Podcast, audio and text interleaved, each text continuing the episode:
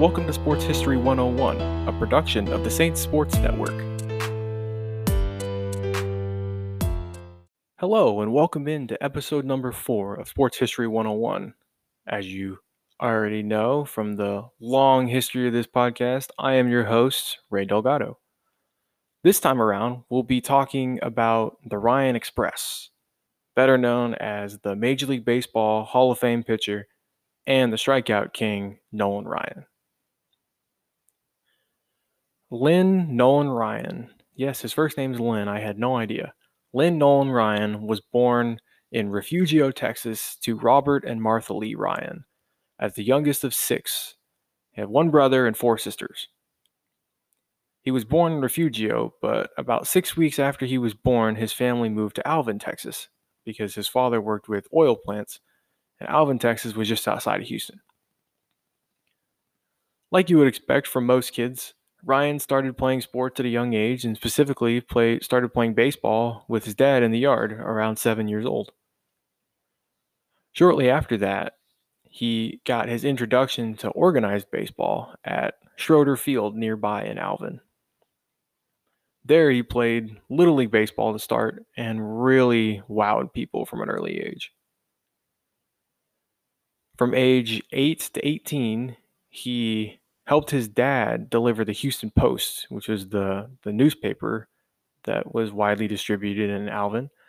Helped his dad deliver the Houston Post from 1 to 4 a.m. every day to the whole town, which is pretty astounding for, well, starting to be starting as an eight year old. Uh, helped with his work ethic for one, and also helped with his arm strength because he had to roll up the newspapers and toss them over the fence quite often. When he hit junior high, his arm strength really got put on display as he could stand on the goal line of a football field and throw a softball over 100 yards. Well, well farther, at least 20 yards further than anyone else in his school, eh, let alone his grade. That wouldn't be his only exploit on the football field. He actually did have a brief football career. He was a cornerback, but after being flattened by future NFL running back Norm Bulaich, I believe is his is how you say his name. Ryan decided that uh, you know getting your bell rung all the time wasn't that uh, fun, so he decided to focus solely on baseball after that. When he hit high school, he attended Alvin High School. It's the only high school in the in the city, and made the varsity team as a sophomore in 1963 and where he had a decent season, but really started to turn heads as a junior, averaging two strikeouts per inning. He even accomplished the feat that so many try to do and is such a big deal. Struck out over 20, so not just 20, over 20. He struck out 21 in a nine inning game against LaPorte High School. Granted, it was in high school, but still a big deal. In 1962, so when Ryan was a freshman in high school, the Houston Colt 45s started play in Major League Baseball as an expansion franchise in the National League. With Alvin's close proximity to Houston, like we mentioned earlier, that meant that scouts got to see a lot of Nolan Ryan, which turned out to not really help him with the Astros very much. The scout that was really enamored by Ryan and his ability to throw a fastball was New York Mets scout Red Murff, and he recounted the first game that he saw Nolan Ryan. He said the night before, I had seen the two fastest pitchers in the National League at the time Jim Maloney and Turk Farrell. Nolan Ryan was already faster than both of them by far. This is a high school kid. The other huge plus for having professional baseball, Major League Baseball, so nearby was that Ryan got to see his hero, Sandy Koufax, pitch for the Dodgers. Sandy Koufax is a Hall of Fame pitcher, was a phenomenal pitcher, threw four no hitters in his career, and was um, a strikeout machine for a long time. As a senior at Alvin High School in 1965, Nolan Ryan no, did nothing short of dominate. He went 19 and 3. He led the Yellow Jackets to a Texas State Finals appearance in the 32 game season overall, he pitched 27 games, starting 20 of them, pitched 12 complete games, and had 211 strikeouts compared to 61 walks, which is which is pretty high, but still pretty good control there. The coach and the players of his team described him as a quote wheel horse. I wasn't really sure what a wheel horse was either, but if you look it up, it's an expression. The wheel horse was the was the one that was closest to the wagon. So if you'd hitch up a wagon to move something, you'd hitch up the horse, the strongest horse, because that one closest to the wagon carries the heaviest load. And that was absolutely what Nolan Ryan's role was on that team. For example, on March 25th, 1965, he went seven innings, a complete game shutout. The next day, the team had a doubleheader. Ryan pitched three innings in the first game as a reliever, giving up one run, striking out five. And then the late game that day, he started that game, went five innings, only allowed one hit, and struck out 10. So this kid pitched 15 innings basically in two days, making two starts, and was was fantastic throughout. His fastball broke bats so often that fans complained and actually believed, legitimately thought that there were razor blades attached to his pitches because he broke bats so often with how fast he could throw the ball. To give just an idea of Ryan's reputation, on March 20th against Deer Park in the first inning, the leadoff hitter walked up to the plate and walked away with a cracked batting helmet because Ryan hit him in the head so hard that it cracked his helmet. The next batter came up. Ryan hit him too and broke his arm. The third hitter, probably the smartest of the team, uh, refused to get into the batter's box. Naturally, I would probably refuse as well. After he was basically shamed into it by his coach for not wanting to get into the box, he was very quickly struck out on three pitches. It wasn't that Ryan was trying to hit people, it was that he was he went 110% always, every pitch. And with that, you lose some control he threw so hard that his regular catcher had seen a hole at you know the beginning of the season there was a little hole that was in his glove and as the season progressed it got bigger and bigger so he basically tore a hole through his glove and more or less had so much trauma with that hand from catching those fastballs that the catcher couldn't grip a bat the only negative of his senior year was when Mets scouts, the one that absolutely loved Nolan Ryan, Red Murff, finally convinced his scouting director, because really Red Murff was the only one that was really convinced about Nolan Ryan, convinced his scouting director, Bing Devine, last minute to travel to see Ryan on May 20th. The day before, Ryan's coach had put the team through a really, really tough workout because he thought they weren't concentrating in practice, so they had to be punished for that. So he ran them into the ground with wind sprints all day. So naturally, the next day, everyone was ridiculously tired and definitely not at their full form, including Nolan Ryan. So he got the call to pitch the game and was one, reluctant to pitch, and two, like I said, like everybody else, was very, very tired. So he pitched really poorly. And that very considerably dropped his draft stock. The Mets scouting director was, by, you know, any definition, not at all impressed. He was like, you know, this kid, uh, he's he's not great, so we're not, we're definitely not going to draft him. So we're going to take a quick break our first break before we move on to Nolan Ryan's professional career because he did eventually get drafted.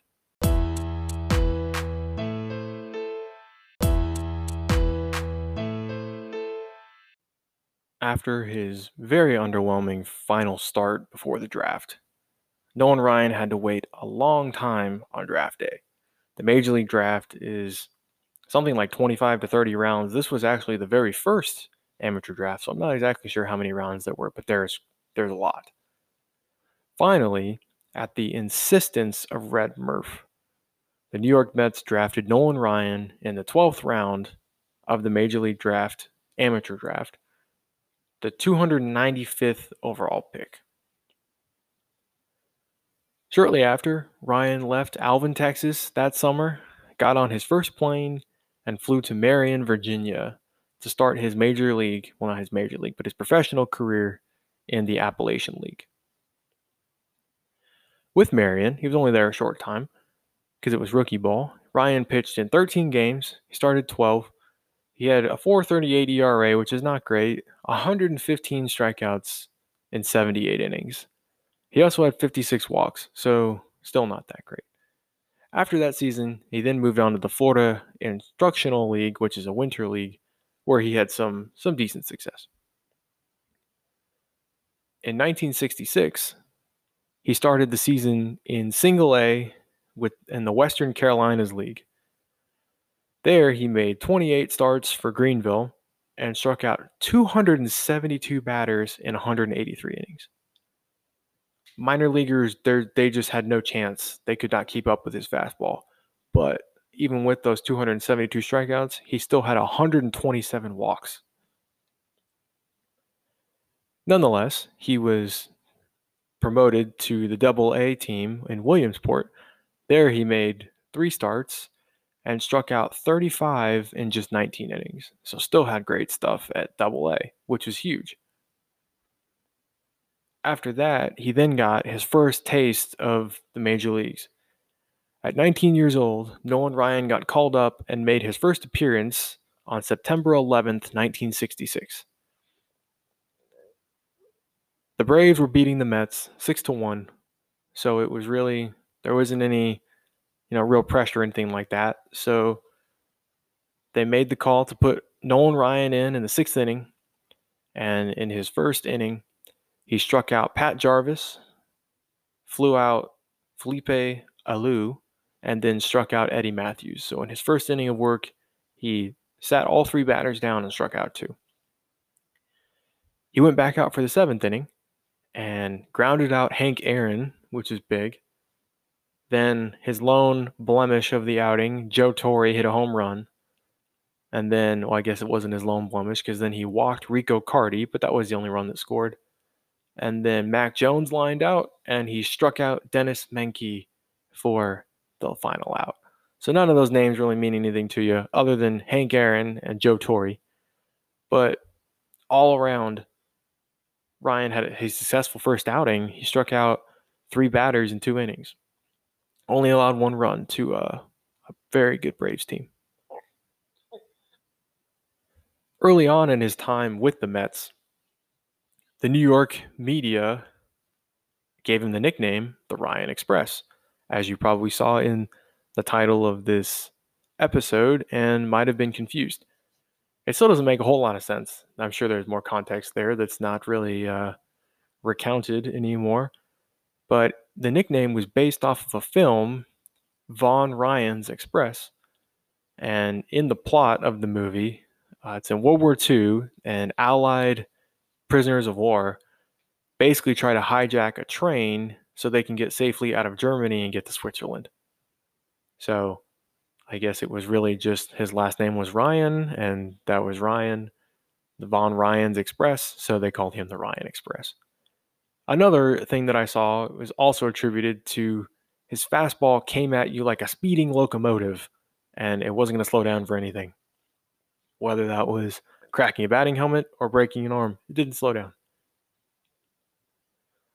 After his successful first outing, he made his first start a week later against none other than his hometown Houston Astros. The Astros had changed their name to the the they changed their name to the Astros from the Colt 45s just a couple years after they were in action. His first start unfortunately did not go well. In his opening inning of work, he gave he his line went like this walk, single, single, double, strikeout, single, strikeout, intentional walk, and a strikeout. So he struck out everybody. All of all three of his outs were strikeouts, but he also gave up four hits and two walks in the process. That translated to giving up four runs, and the Mets did not trot him back out for another inning. So unfortunately, his first start was only an inning. He'd got a little bit of work the next year in 1967, but he hurt his arm and decided to rehab it instead of getting surgery, which looking at now usually makes sense because surgery is generally the last option now. Early on, they were pretty quick to go to surgery because you had an immediate fix. There you go. But it was very wise of Nolan Ryan that young to realize the last option should be surgery. The very last option should be cutting on the arm that is going to make you your money, that is going to give you your livelihood. So he decided to rehab it on his own. Still, in his major, his first three years in professional baseball, from 1965 to 67, he pitched 291 innings, struck out 445 batters, which is an average of 14 batters per nine inning, which is unparalleled, really. It's the minors, so you know there's there's stats are skewed, but these are still all professional baseball players, and that's still a huge deal. In 1968, after he had successfully rehabbed his arm, Nolan Ryan joined the Mets at the start of the year as a 21 year old and never got sent back down. He earned a spot in the rotation out of spring training and made his first start of the year against none other than Houston, in Houston, on April 14th. And this time around, it went a lot better. He held the Astros hitless through five innings and had to leave after six and two thirds shutout innings because of a blister. As we'll talk about later, blisters started to become an issue with him. But nonetheless, still picked up his first major league win as the Mets defeated the Astros 4 0. In the first six weeks of the 68 season, he pitched obviously the six and two thirds versus the Astros, then also had seven shutout innings against the Phillies, threw his first complete game to defeat the defending World Series champion St. Louis Cardinals, then threw a four hitter with 14 strikeouts against the Cincinnati Reds. And unfortunately, injuries, a finger finger blisters, and he also had duty with the Army Reserve prevented him from really keeping up that pace and doing doing well for an extended period of time. All of those things unfortunately stretched into the 69 season as well. But nonetheless, the 69 season actually ended on a high note because Nolan Ryan got to come on and pitch seven innings of relief in game three of the very first National League Championship Series. So, how it used to work was the winner of the American League and the National League would ju- with the best record would just go straight to the World Series. But starting in 69, they had the National League Championship Series. So the best two teams in each league, in the American League and the National League, would play each other, and then they'd go to the World Series. Now, obviously, we have the divisional series. So you have three tiers of the playoffs now. Back then, it was the very first NLCS. And Ryan with his seven innings, earned the win, and the Mets became the first expansion team ever to win a National League pennant. It's also worth noting that Ryan pitched in game three and they won in game three. That's because it was a five game series. Now it's seven. Back then it was five. A week later, on October 14th, Nolan Ryan made the only World Series appearance of his career Again, he came on in relief this time in the seventh, pitched two and a third innings, only allowed one hit, struck out three, and the Mets won 5 to 0. The Mets later went on to win the World Series uh, 4 to 1. And really, that was the only time that Ryan's teams had legitimate success was winning winning the World Series. His other other teams later on, they had success. They got to the playoffs, but none were none were like the Mets team.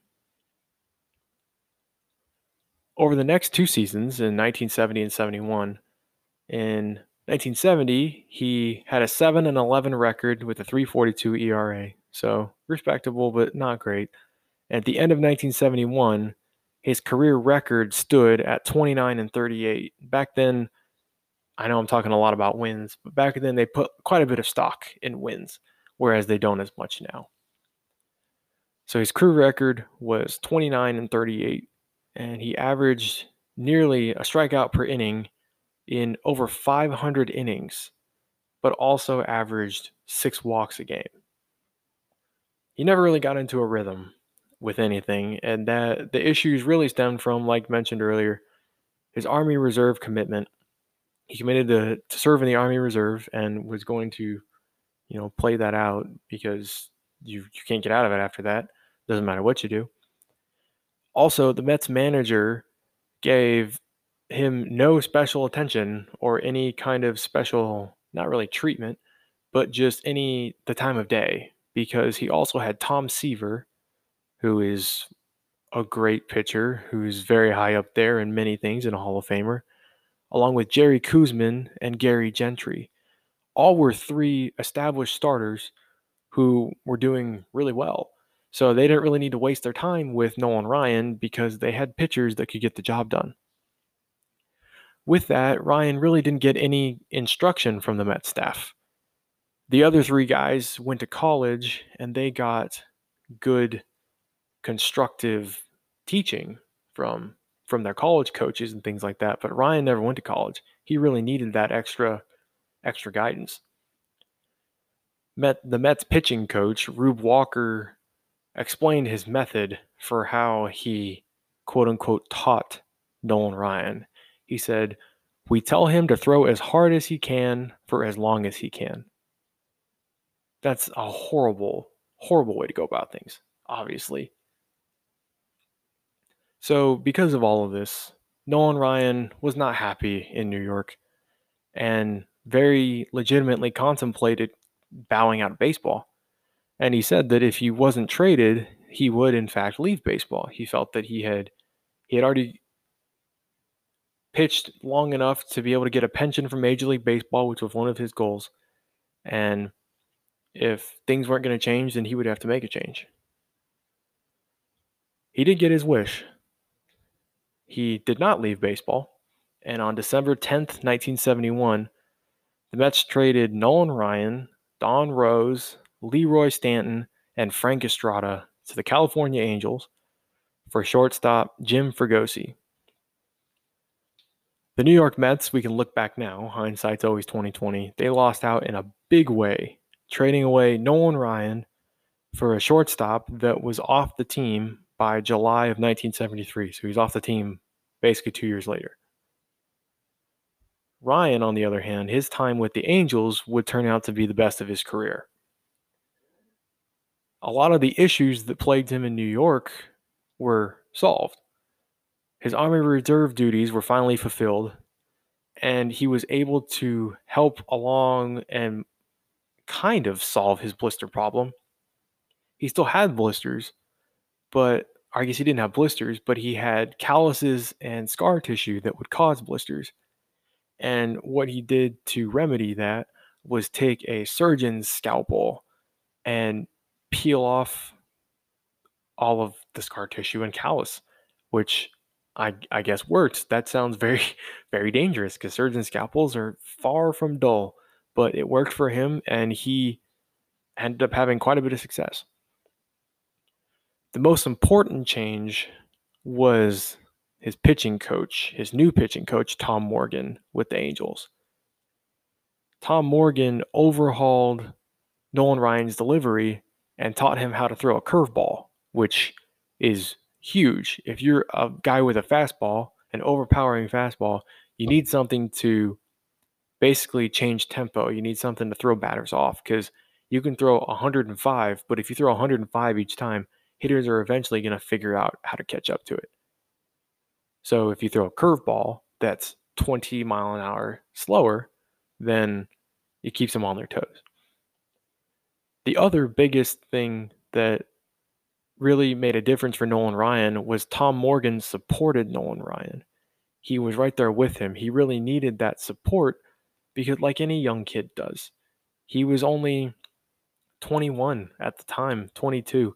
He really needed that help. He needed that backing to say, "Yes, you're doing a good job. You're doing you're you're doing okay here. You're learning." One of the things that would last with Nolan Ryan for the rest of his career was another thing to improve his pitching, which was starting a weight training program. At the time, it was believed by the quote unquote baseball experts that weight training impeded your movement, whether that was a pitcher or a batter. You're unable to throw the ball, you're unable to swing because it would mess with your smooth muscles or something like that. Basically, it would make you if you bulked up, you couldn't make you couldn't swing, couldn't throw a ball. Well, that wasn't true. It's true if all you're doing is weight training to get bigger, then yes, that's going to happen. Then you're you're not going to be able to get around yourself at all because you can't, you know, touch your touch your hands above your head. But Nolan Ryan was quoted saying, "It's not weight conditioning. Oh, I'm sorry. It's not weight lifting. It's weight conditioning. I was not trying to see how much weight I could lift. I was trying to lift the right weights in the right way." Basically, strengthening his whole body not to get bigger, but just to strengthen himself. All of this together really started to work, and Nolan Ryan became the pitcher that we all know now. His first year with the Angels was a big success. In 39 starts, 39 starts, he threw 20 complete games and 9 shutouts. He also struck out 329 batters over 284 innings. Most batter most pitchers have will never ever surpass that 300 strikeouts in a season and he did it well, well we'll talk about later how many times he did that. In 1973, he really hit his peak. On May 15th versus the Kansas City Royals, he made history. The game started like any other. He struck out a first guy and then threw, then threw four pitch walk and then struck out two more. Through five innings, his only other base runner was another walk.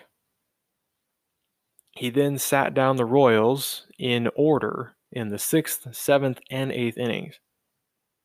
Down to his last three outs, there's a pop fly to first base, another strikeout, and a fly ball to right field, thus completing his first career no hitter, in which he had three walks and 12 strikeouts.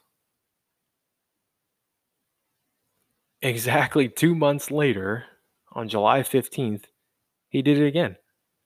He had four walks and 17 strikeouts versus Detroit.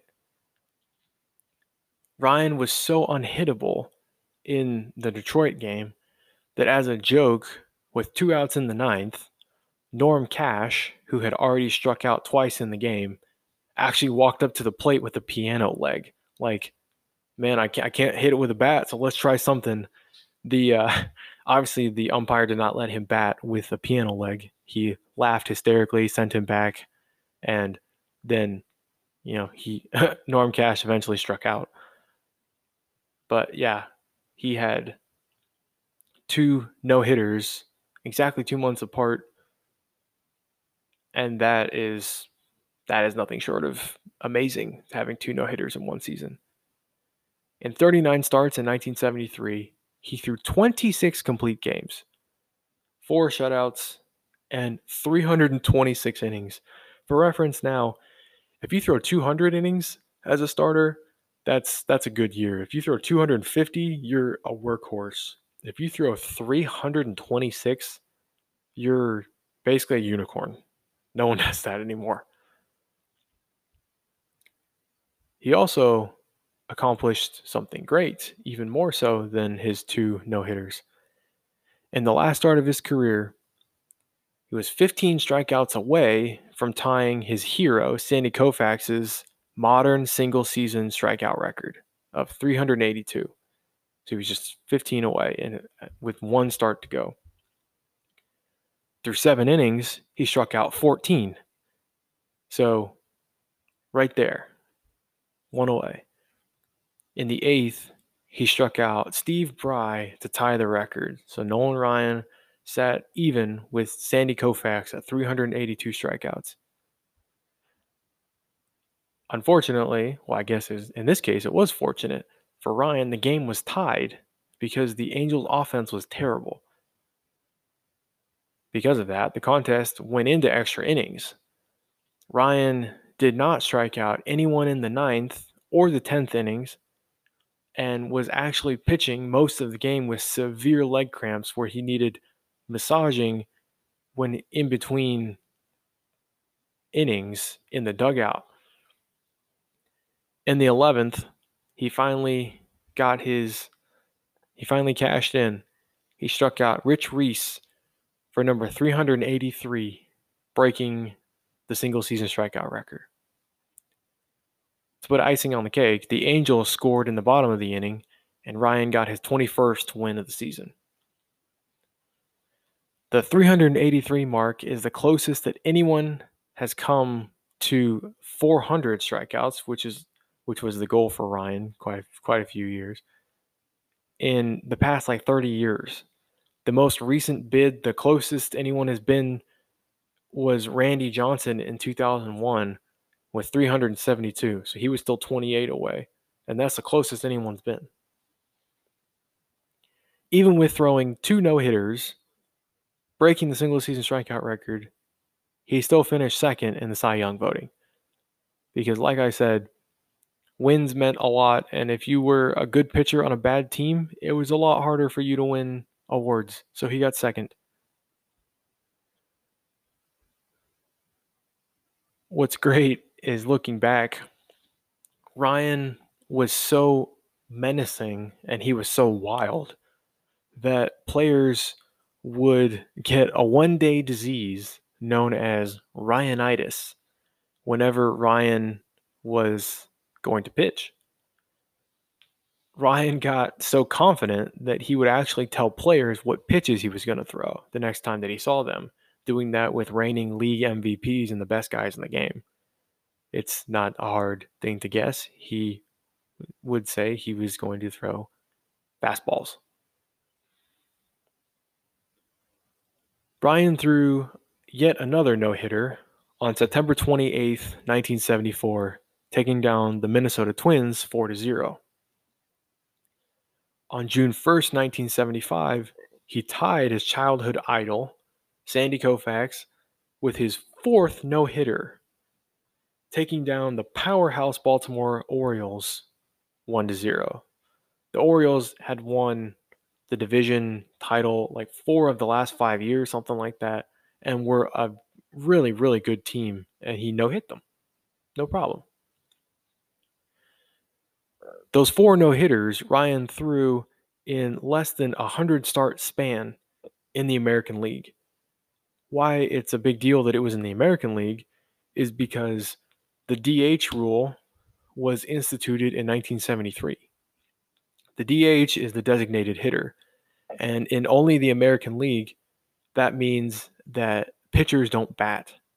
So in the National League, you have quite a few more opportunities for strikeouts and or easy outs because pitchers will be batting.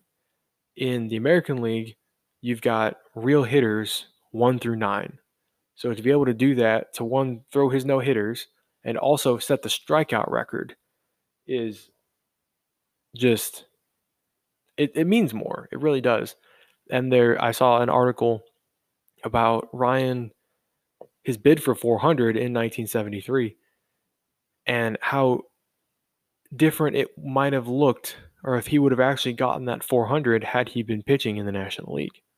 Obviously, you know, we can speculate as much as we want. But still, it was a big deal that he was able to do this in the American League in this in less than 100 starts.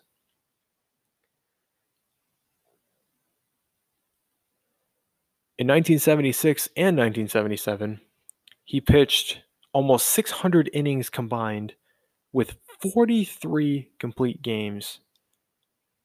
And in those seasons, he struck out 327 in 1976, and 341 in 1977.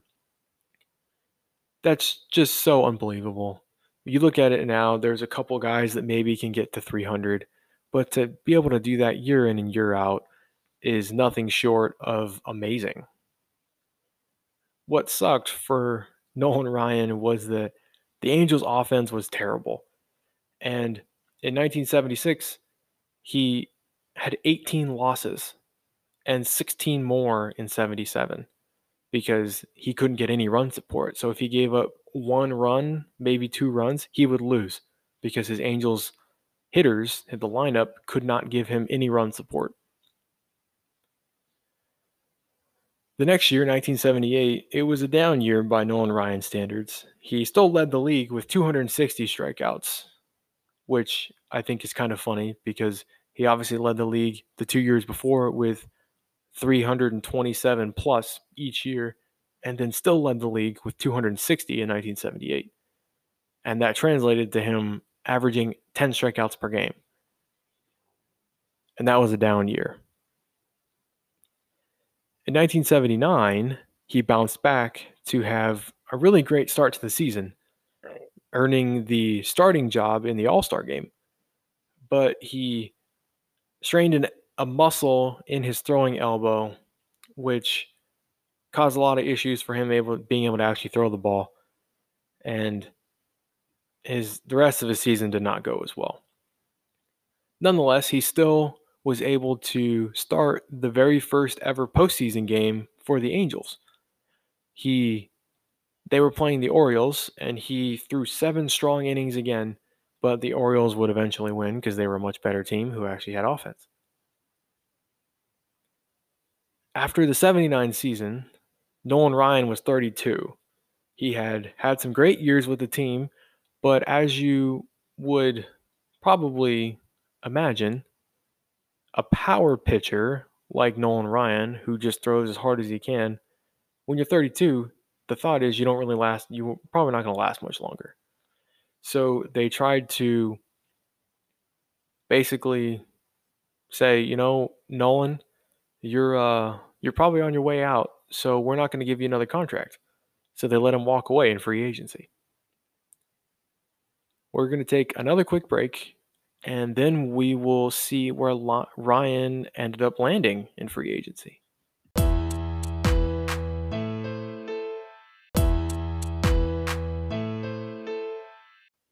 In November of 1979, after the Angels decided to let him walk, Ryan found a suitor.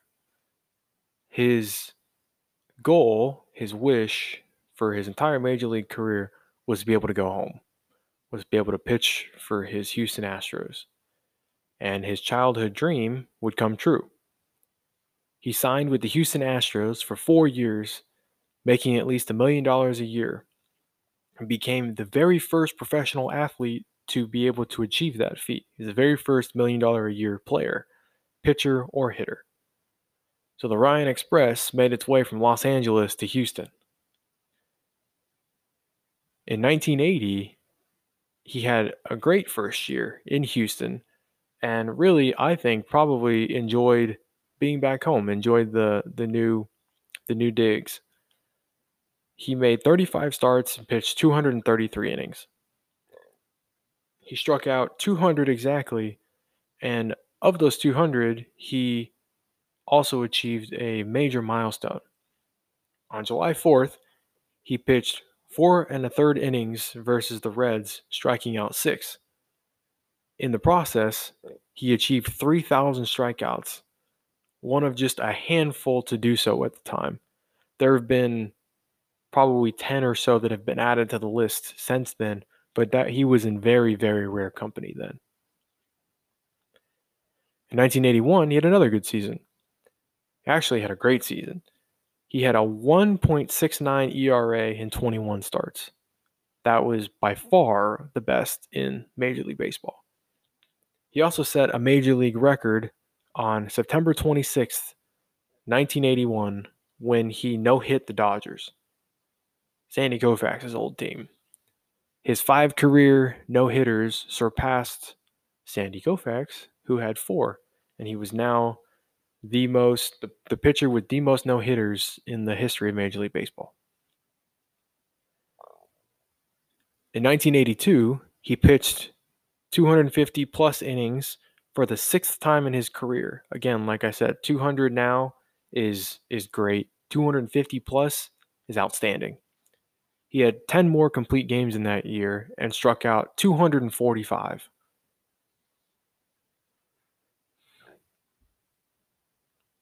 In 1983, Ryan had the chance to break a 56 year old record. He entered the season with 3,494 strikeouts for his career. Walter Johnson had the record for the most strikeouts in a career with 3,509. Ryan opened the season with a win versus the Montreal Expos, in which he pitched six innings and struck out seven. His next start was versus Philadelphia, where he lost. He pitched six innings and only struck out three. On April 27th, Houston played again the Montreal Expos, this time in Montreal. He threw eight strong innings for the day, and through seven of those innings, he was one strikeout shy of the record. And then he struck out the first two batters in the eighth inning to get to 3,510 and set the new career strikeouts record. Ryan pitched well for the next few years, still in his late 30s, striking out guys at a very high rate. The highlights of his 85 season was becoming the first ever to 4,000 strikeouts on July 11th against his former team, the Mets. He wouldn't hold that distinction for very long, though, because fellow old timer Steve Carlton and his old teammate also surpassed 4,000. And for a number of years, those two actually traded off on who was the strikeout king for a while before Carlton retired and Ryan just kept on going. At the age of 40, Ryan made another attempt to capture the Cy Young Award. He hadn't had not gotten there yet. He had been in the majors for 20 years and still hadn't gotten it. He led the league with a 276 ERA and 270 strikeouts. He was became the very first ever to lead the league in ERA and strikeouts and not win a Cy Young. Like I kept saying earlier, wins were a much bigger deal. And the biggest issue with his resume was that he had an 8 and 16 record. And that was because the Astros, much like the Angels, couldn't give him any run support. However, he still struck out 11 and a half batters per game and only allowed six and a half hits per game. 1988 was the last year that he was under contract with the Astros. He made a respectable 33 starts with four complete games and led the league's league in strikeouts with 228 again becoming the oldest pitcher ever to do that. He did that in 87 and 88. At 41 years old, he was still the best power pitcher in Major League Baseball and had far better control. His walk rates really, really went down, especially when he managed to learn how to throw the curveball. And he also, I believe, learned to throw a changeup. Still, the Astros he was still the Astros' best starter, but because he was 41, ignoring all of the statistics that I just read off to you in his his 41 year old season, the Houston Astros owner John McMullen figured a pay cut was in order because he was old and like the Astros figured he had to be on his decline when he was 32. Nine years later, the oh, I'm sorry, the Angels owner thought he was on a, the decline and then nine years later, the Astros owner thought the exact same thing. Well, he's 42 now. He has to be on on the down. Ryan knew what he was worth and was not going to take a pay cut to stay in Houston, so he decided to go elsewhere. This was a huge deal for Houston because Ryan was a hero in Houston. one of the sports writers in Houston, Mickey Herskowitz, was quoted. He said, In Houston, the fans had mixed feelings about Nolan. Some miss him every day of their lives, and some just miss him every fifth day. That's love right there. There's no doubt about it. He was a hometown kid who was who was leaving again. The Texas Rangers, the other Texas Major League Baseball team, were not a good franchise. They had moved to Arlington, Texas, from Washington, D.C. in 1972, and they used to be the Washington Senators. And when they came to Texas, they re- re- renamed the Rangers. They were not good and had no stars for their whole existence. So, signing Nolan Ryan on December 7th, 1988, was a huge deal. He was the very first player of that caliber, of that star power, to ever play for the Rangers. Nolan Ryan was motivated to prove that he still had it. The Astros figured, hey, you know, you're too old. You don't have it anymore. Well, Ryan didn't think so and went on a tear from 1989 to 1991. In 1989, he rung up 301 batters, his sixth season of 300 plus strikeouts, sixth season, and averaged 11.3 strikeouts per game. Also in that year, on August 22nd, he rung up, he struck out career number 5,000 against Oakland. 5,000. No one has gotten there, and no one's going to. Next season, the next season, on June 11th of 1990, he struck out 14 Oakland A's in the Coliseum en route to his sixth no-hitter while dealing with a stress fracture in his back. Talk about grit. Talk about that strength. Through a no-hitter with a stress fracture, and even bolstered his record because he already had the record with five no hitters. Now he has six. And then less than two months later, he won his 300th game of his career against the Milwaukee Brewers. Talk about the strength and grit of pitching through a stress fracture. He really showed true grit on September 8th in a game versus the White Sox. Bo Jackson, who I hope you know who he is, was a superstar in football and baseball. He was playing for the White Sox, the Chicago White Sox at this time. And in the second inning, Bo Jackson hit a hard ground ball back to the mound. And Nolan Ryan went to field it, and it took a bad hop and hit him right in the mouth, directly in the mouth, and split his lip. So bad that he actually needed six stitches after the game but he didn't care then. It was only the second inning and he was going to pitch. So he stayed in to throw seven innings, only allowing one run.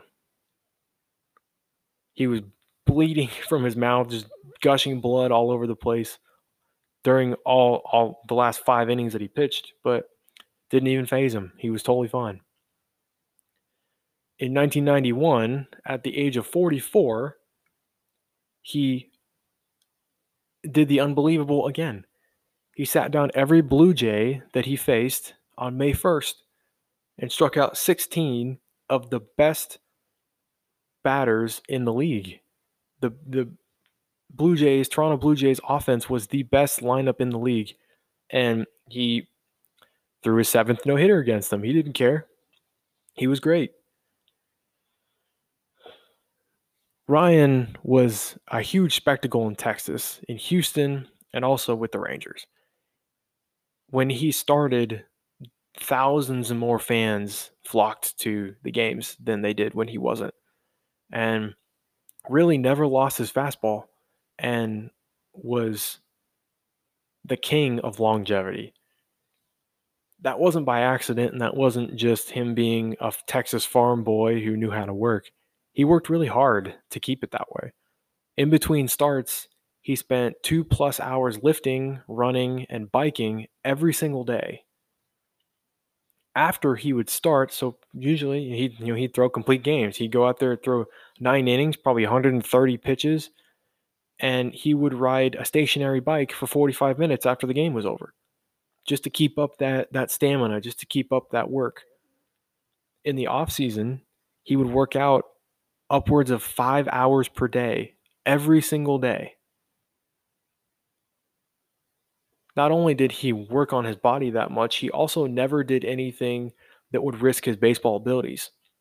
You hear guys all the time that go out and they go dirt biking and break an arm, or they go skiing and something happens, or they're even, you know, playing playing ping pong or they're bowling and something happens. He never did anything like that because he knew he's a baseball player, he's a pitcher, and that is what he is on this earth to do right now.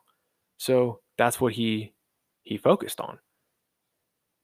He wanted to keep his body so so pure, so focused that even after all of his no hitters, the the general consensus was, you know, for celebration, you drink some champagne. Well, Nolan Ryan would drink orange juice. The Texas Rangers pitching coach said he's still throwing hard. This is when he's in his 40s, is with the Rangers. He's still throwing hard because he does what it takes to prepare himself. He's like the mailman. Nothing keeps him from making his rounds in the weight room. Every good thing must come to an end. And Ryan's last year on the mound came in 1993, where injuries really started to bother him. I mean, you're in your mid 40s, late 40s, and you know, time time catches up. However, one of the greatest moments in sports history was formed on August 4th of his final season, uh, this time during the White Sox, just like it was when he got hit in the face. This one also happened versus the White Sox. Nolan Ryan was on the mound in the third inning and hit Robin Ventura on the arm. It wasn't intentional. He just, you know, lost a fastball or, or whatever and, and hit him on the arm. The 25 year old Robin Ventura did not take very kindly to that. And he charged the mound to fight the 46 year old Ryan Express. I assumed that Robin Ventura thought he was going to kick some butt, you know, assert his dominance and move along. It did not go as planned. Ventura ran to the mound. Ryan very quickly put him in a headlock and started punching him in the head like seven or eight times, and before they were separated, completely nullifying the attack and completely putting Robin Ventura in his place, getting his butt kicked by a guy who was 20 years his senior. To put icing on the cake, Robin Ventura was ejected, and Ryan kept on pitching. And just like when he got hit in the mouth, he was unfazed this time too. Pitched seven innings and only allowed three hits. The final start of his career came on September 22nd in Seattle. He threw a fastball in the first inning and heard something pop and tore his ulnar collateral ligaments, his UCL, which is the ligament in your elbow that allows you to throw a ball. Pitchers have this remedied all the time by Tommy John surgery, but he was 46 years old. He quoted he's quoted saying, I heard the ligament pop like a rubber band. There's no way I'll ever be able to throw again. My body is telling me it's time to move on and do something else. And with that, he did. Nolan Ryan, the Ryan Express, he finished his career with 5,714 strikeouts. Second place on the list is Randy Johnson with 4,875. He has almost a thousand more strikeouts than anyone in the history of baseball. He amassed 324 wins and a 3.19 ERA, which is very good. He only allowed 6.6 hits per nine innings, which is the best ever in the history of baseball, and struck out nine and a half per game. He also holds a major league record for walks but you know, what do you expect? He threw he, he issued 2,795 walks, but was able to do all of this, accomplish all of this over 27 years. He was a major league pitcher for 27 years. Crazy. It goes without saying that he was inducted into the Hall of Fame in his first year of eligibility on July 5th, 1999.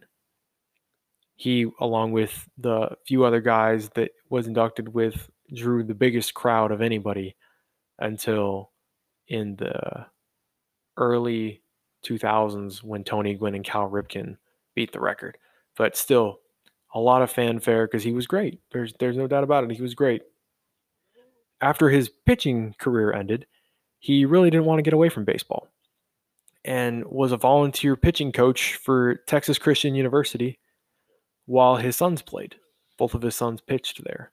And when they graduated, oh. he actually purchased and was the majority owner of two minor league baseball franchises that were very successful. In February of 2008, he was named the president of the Texas Rangers, the only pitcher, not pitcher, the only player, former player to ever get that high in an organization. And two years later was part of the ownership group that ended up buying the team. Nolan Ryan was a great pitcher, but he also doesn't get enough credit for being a good executive. He actually, like I said, the Rangers from the start of their time were not a good franchise, and he helped engineer the most competitive years of Rangers history. They made two World Series appearances and another divisional uh, series appearance, and that was done because Ryan was captaining the ship. He was with the team through 2013 before joining his hometown Astros as an executive advisor in 2014. And then he, he helped the Astros for a few years and then decided to bow out of baseball. Closing the book after almost five decades of Nolan Ryan in baseball.